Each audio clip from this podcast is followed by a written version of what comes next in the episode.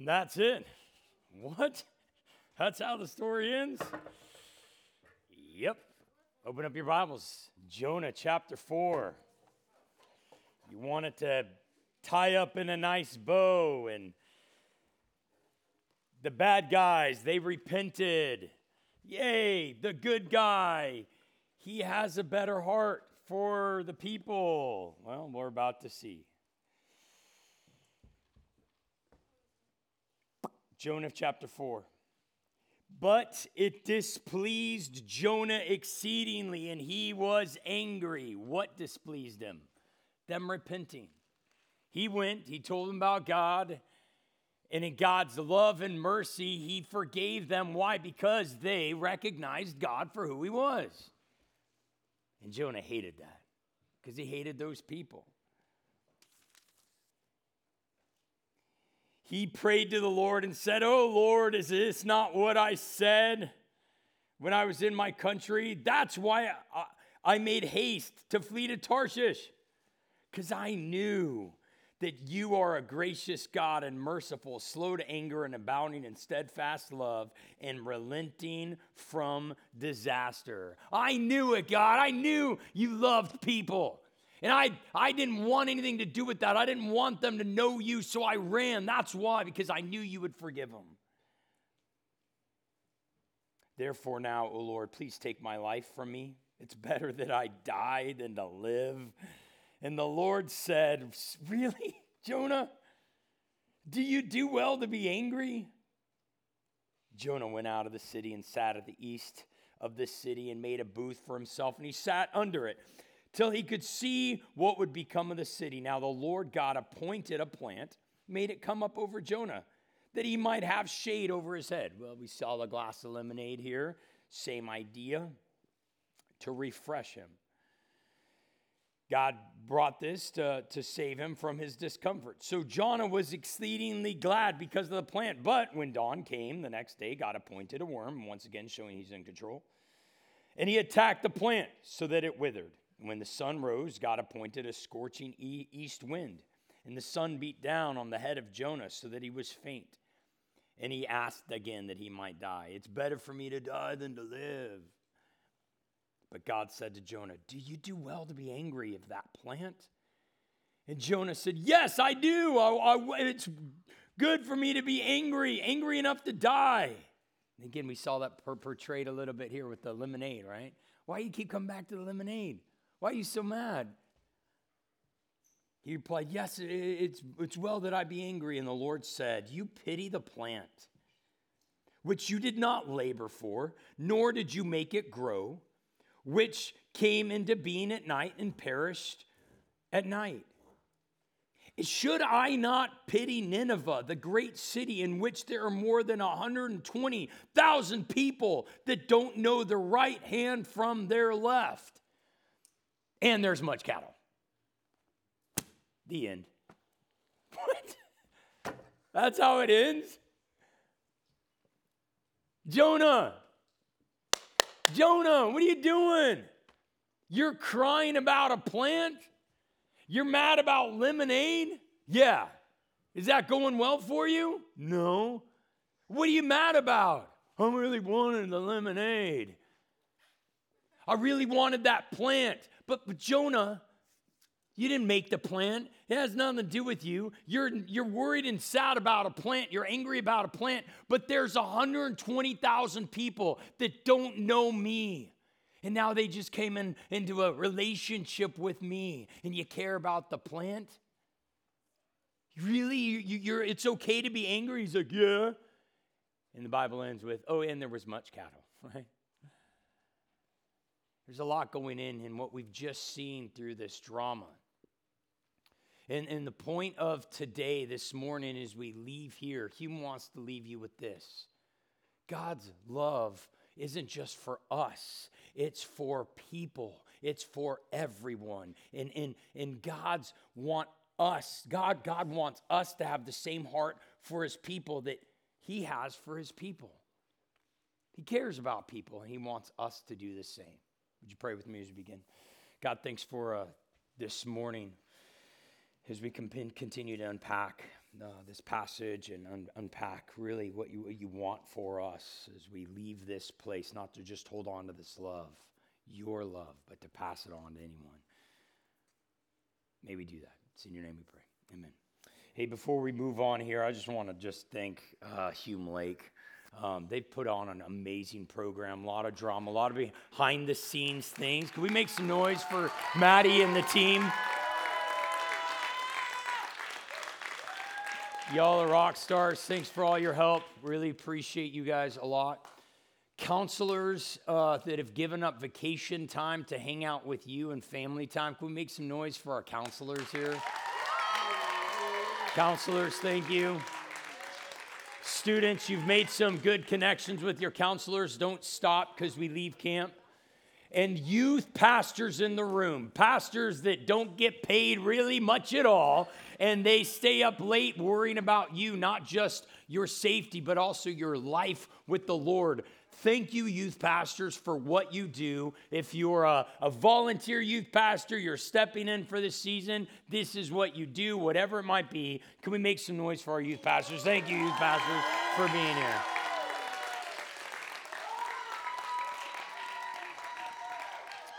A, a quick little story here, and then we'll kind of try to land the plane with three quick little points, and, and then we'll we'll watch a, a little wrap-up video. Here's an interesting story I saw in the news. Um, in, in L A, we have mountains, which is interesting, right? We actually do have mountains. We have big forests there, you know, in L A, um, and there's a lot of people that love to go hiking. There's just one hiker that actually really enjoyed hiking. This was about a year ago. He really enjoyed hiking. He was really good at hiking in the mountains in L A. He knows those mountains really well. And uh, one day he got up. He just had his shorts on, short sleeve shirt, not much water. Um, and he just goes on the normal path. And all of a sudden there's, uh, he's like, hey, I, I think I'm going to go check out a different path. So he goes down a different road, different road, different road. Next thing he knows, he's lost. And he's like, oh, man, this is not good. It's starting to get a little bit colder. And he's trying to find his way back, and he can't. And he's now recognized, I'm lost. I don't know where I'm at, and I don't know how to get home. And so he starts doing whatever he can. He pulls out his cell phone, no coverage, and it's just like a bad movie. The bars of uh, of, of his cell phone, he doesn't have any, so he has to get to higher ground, but he also sees his batteries draining. True story. He walks as hard as he can, climb to the top peak of this mountain where he snaps a picture, and he has one bar, and he doesn't have, you know, he doesn't, he can't find his G P S, can't, it doesn't come up, and he takes a picture and he sends it to his friend, and all it says is, help, I'm lost, or something along those lines. And he sends it, and as soon as he sends it, phone shuts off, and he doesn't know if his friend received it or anything. Now he's sitting up there all beaten, battered, and weather-torn and worn, and he's got shorts on, and he sends this picture, and now all of a sudden his friend in L A gets this picture, and here's the only picture that was sent. Is this right here? This is it. He's got cut up legs. He's climbed to the top of this mountain. He takes a picture, and all it says is, I'm, I'm lost. Help. Well, What is what good is this going to do? You see, the G P S wasn't on there, so his friend doesn't know where he is, so his friend's freaking out. Uh-oh, this isn't good. Sends it to search and rescue, search and rescue. They search through all these archives. Hey, can we? do we know, anybody know where, where this is? No one knows where it is. So then they go to social media. Hey, does anyone know where this might be at? This guy's lost. We need help. No one, no one, no one, no one, no one, until one guy. He's not even much of a hiker, but he has a really weird hobby. This is his hobby. He, I don't know how it works, but he gets on his computer and he takes screenshots of movies. He brings them to his computer. He does his little nerd thing, right? Whatever that is that pops up, and he somehow figures out where they film these locations of movies. That's just what he does with geography, and, you know, bring all these different maps on, and boom, he knows, oh, they filmed Pirates of the Caribbean in the Caribbean. Or he could have watched the end of the movie and saw the credits. But he loves doing this, right? Taking different things and finding out where exactly is his film. And he's like, oh, he sees this. Hey, this guy's lost. Well, what? Maybe I can help. So he grabs this screenshot and he does his little, and then he layers this all out. And he's like, you know what? I, I think this is where the guy is. And he sends it off to search and rescue. And L A uh, sheriff, they get up in their helicopter and they, they go out and they find this guy within a mile of where the old computer guy said he would be. They find him. And this guy's rescued and he gets on a helicopter and he, he comes and he, he touches the ground and he's so excited and he's so thankful. And the news media goes to the guy that rescued this guy, the guy who found him, and said, "Hey, you saved this guy. What, what, are you, what, are you, what are you feeling?" And he said something profound. You ready? It says this. "Well, it was very gratifying that he was saved. If you have information that can help save someone, well, that's something worth sharing."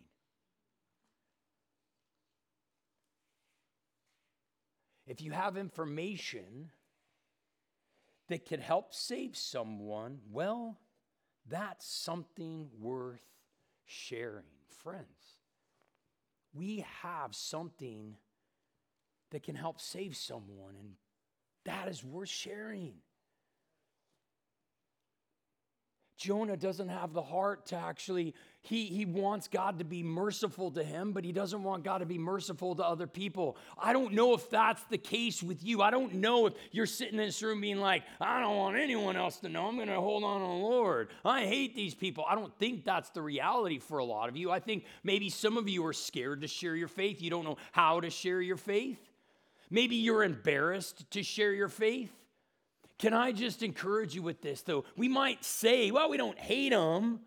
That's why we don't hate them like Jonah. But as we don't share the most important thing in our lives, as we don't share the antidote of what, what can actually save them, in a sense, we are saying we actually want nothing to do with you. We have a lost and broken and hurting and dying world that is going to live their life separated from God, not only in this life, for eternity. And you have the antidote. It's something worth sharing. So can I encourage you? Have a heart for people and have a heart for the Lord. Let's start sharing it. I want to leave you with three things. May we savor the gospel. May we show the gospel. And may we share the gospel. May we savor it, may we show it, and may we share it. How do we savor it? What does that mean? Savor means to dwell. May, may you, may you uh, dwell. May you daily rem- be reminded about the gospel. Ephesians chapter four, live a life worthy of the calling. May we keep our eyes looking up, not down, as we have that little thing with the cross. Remember, it is, is this relationship has been restored, not just for heaven, but for today.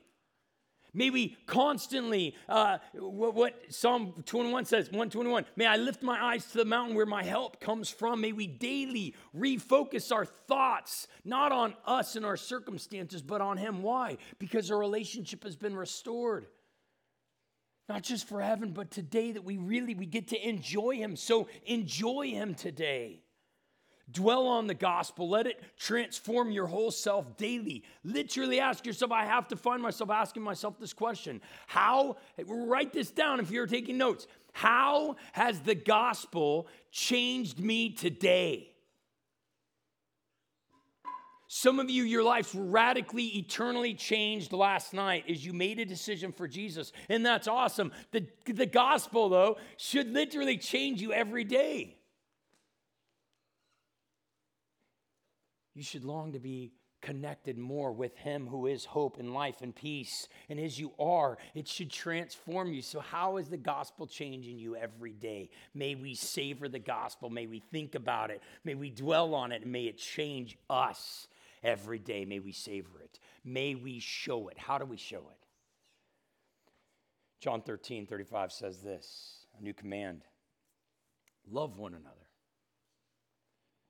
People will know that you're my disciples. You are followers of Jesus if you love one another. Love one another. Shine as a church body. Yeah, look, it's it's. I love camp for so many reasons, but what I just love, and I was talking to counselors yesterday, Brewmaki, if you won, man, or lost, really, because you, you see that same thing. If, if if you lost, people come alongside you, you guys embrace one another. It's like, ah, it's all right, we'll get them next time. If you win, some people literally climbed over the wall, slipped on the ice, jumped up and rejoiced. It was amazing. People stand up last night, and, and, and, and, and students and counselors come alongside and rejoicing and hanging on. Conversations that are happening around the fire or at the tables or in cabins. Hardship that's happening in life, we're come alongside one another. There's a unique bond that happens here at camp.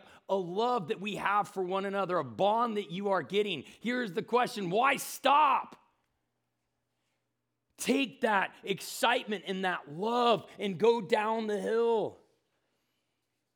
It's easy right now because you're talking with one another, you're worshiping the Lord, you're interacting, you're talking about the Lord, but why stop doing that? Don't get distracted by petty arguments.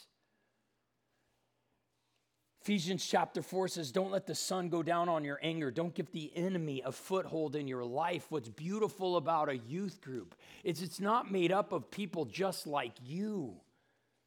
The church body as a whole is made up of a lot of different individuals with a lot of different personalities. And what's cool is the unifier isn't sports or school or, uh, or entertainment. The unifier in your church is Jesus. So look for the differences in people, but be unified in Jesus. And as you start to love people that aren't like you, guess what? You show his love off in a practical way. People are drawn to that. So let's savor the gospel. Let's show that gospel. Let's show that we've been transformed, that we walk with Jesus by the way that we love our community, our church body, by the way that you love your moms, your dads, your grandmas, your grandpas, your uncles, your aunts. If you need to go home and forgive, go home and forgive. Crush those silly little petty arguments. Have conversations. Don't just be mean to one another. Don't just, if there's a conversation that needs to happen between you and another person in here before you get on the bus, let's squash it. Why? Because the world, the world is selfish. The world doesn't need to forgive one another. And we're not supposed to look like the world. We're supposed to look like him. And he has a heart for Nineveh, for people that don't deserve it. And we, we have that love from him, and we are called to love one another. So let's savor the gospel, and let's show the gospel. Romans twelve eighteen says, as far as it, if it's possible, as far as it depends on you, live at peace with everyone. You can't change them, but you can change you. So as far as it depends on you, live at peace with your youth group, with your moms, dad, grandma, grandpas, uncles, and aunts, brothers and sisters, as far as it depends on you, because you've got the love of the Father pouring into you and out of you. Show that love. May we savor the gospel, may we show the gospel, and may we share the gospel. First Peter three fifteen says this, always be prepared to give an answer to anyone who asks you for the reason for the hope that you have, but do it with gentleness and respect. Always be prepared to give an answer for the hope that you have. Are you ready? Are you ready to give an answer for the hope that you have? And don't answer this. I want you to just think about it in your own mind. Do you know how to share your faith? Do you know how to share the gospel? Because an opportunity is coming that, that, that the Lord is going to be ordaining you to say, look, go. It's not your pastor's job. This, you know, when Jesus leaves this earth, he says, go and make disciples, baptize them in my name, the Father, Son, and the Spirit. Making disciples. Go and do that. Not to just pastors, but to us. You have a hope, so share it. Oh, I got to bring him to my youth pastor. He really knows how to share the gospel. As if it's your youth pastor sharing the gospel. It's Jesus. It's the Spirit working in us and softening hearts. Do you know how to share it? It's all right, I was playing golf. I'm not really that good of a golfer. But there's so many, I was just playing last week. There's so many hard things about golf. All right, squat down a little. Bend your knees. All right, grab here. Uh, bend your elbows. All right, now stand on one foot. Now put too much weight on your foot. All right, now bend backwards and then look up but look down. And then crick your neck and swing all the way through but not all the way through. What? All my friends are like, they're all really good, and no, you got to do this. All right, now look in front of the ball. Now look behind the ball. All right, when you swing, swing through. When you swing, don't swing all the way through. And everyone's giving me all this advice. I'm like, ah, bleh. Let me just play golf and start playing, because I could sit here and just try to understand the, the different mechanics of how to do it, or I could just go out and play, and when I start to play, guess what? I just get better at it. What if you just start practicing sharing your faith? If you're waiting for that one moment and you're terrified of the one moment you're going to finally, that person's going to come and, hey, tell me about Jesus. And you're like, here we go. Ah! It's going to be hard to talk about it. Last weekend, my, my daughter, she came and sat. We were at a camp, and she comes and sits on my lap, and it was the greatest thing. It was just in the morning time. She brings a blanket out, and she just sits there, and she just hugs me, and I'm like, this is the best. And she's like, Dad, do you know anything about Minecraft? I was like, nope, not a thing. And she sat there for about seven to eight minutes going into all this weird detail about boxes and gadgets and blah, blah, blah, blah, blah, that I couldn't even tell you anything about. But she just started rattling it off. Why? Because she loved talking about it. And it was easy for her. And her and her brother engage in conversations. Her and her friends engage in those conversations. And it just is just kind of normal for her to talk about this thing. May that be the same thing with the gospel. Talk about it. When? How about in the bus ride home? Y'all, mostly what? Two and a half, three hours in a car? Four? I got a seven-hour plane ride, so. But hey, hey, hey, hey, you know what's so rad about it, though? You could push that back on me. Hey, how about you share your faith? Great. What would it look like just in the, just from getting off of campus here down into town is what, about fifteen minutes? What if you just took fifteen minutes? All right, you guys are sitting next to each other. How about this? One person starts, just share your faith. Because what's going to come out is like, all right, in the beginning, Noah, uh, and there was some animals. There was a guy who had a coat. Um, he got thrown into uh, a lion's den, right? Because we have Bible stories, and all those stories are good, and they play into the gospel. But where do you go? Where do you take them? Maybe you just start to unpack it a little bit, and I'm telling you, as you start to share your faith, something that kind of seems scary to you actually is the best news ever to share. And it just starts to come out of you. Why? Because you're just not scared to share it anymore. Friends, we're talking about eternity. We're not talking about Minecraft or football or whatever it is. Those things are fun, but we're talking about life-saving, eternal things. We're talking about the, the Creator who loves us, who allows us a relationship that's restored because of Him, not because of us. Let's share that. Let's share the hope and the love. Let's have a heart for the Lord. And let's have a heart for people like the Lord has. Romans ten. I'll leave you here with this. It says this. For everyone who calls on the name of the Lord will be saved. Verse fourteen, but how then can they call on Him who they not believed? How can they believe in Him of whom they have never heard? And how can they hear without someone preaching? And how can they preach unless they are sent? As it is written, how beautiful are the feet of those who preach the good news. Anyone who calls on the name of the Lord will be saved. But how can they say, how can they call on Him if they don't know about it? And how can they know about it unless somebody tells them? And how can they tell them unless somebody's sent? Friends, you're sent. Your life has been radically changed. Those in this room that call themselves Christ followers, your life has been impacted and changed forever because of Jesus. Not just that, I guess, let me, let me make something clear. Just because you call yourself a Christ follower, I guess I got to be careful with that. Doesn't mean you are. Those that understand, understand who God is and your need for God. Your life has been changed. We don't do it like we have to or the relationship is broken because that's you doing more things to earn your salvation. No, we do it because we've been loved and we want to talk about the most amazing thing in our life.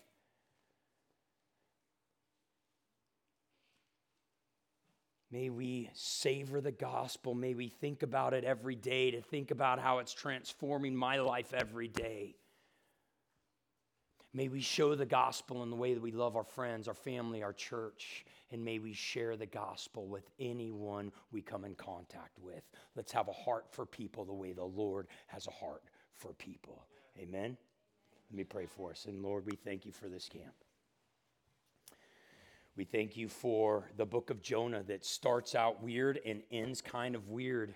And we've got a guy who disobeys you, and I can relate because I find myself running from you sometimes. But Lord, I don't want to end my story bitter and broken and mad. I want to end my story humbly sitting at the foot of you, looking back on a life well lived. Not just doing things for you, but doing things with you. Knowing you're moving and you've invited me into doing some amazing things. And as I'm right there in your shadow, walking life with you and you with me. Doesn't mean life is easy, but it is what life is meant to be, lived with you. A personal God who is eternal, who is creator, who is good, who is satisfying, who is hope and who is love. You've allowed us to walk with you. May we do it and may we share it. It is in your name we pray. Amen. Check out this video.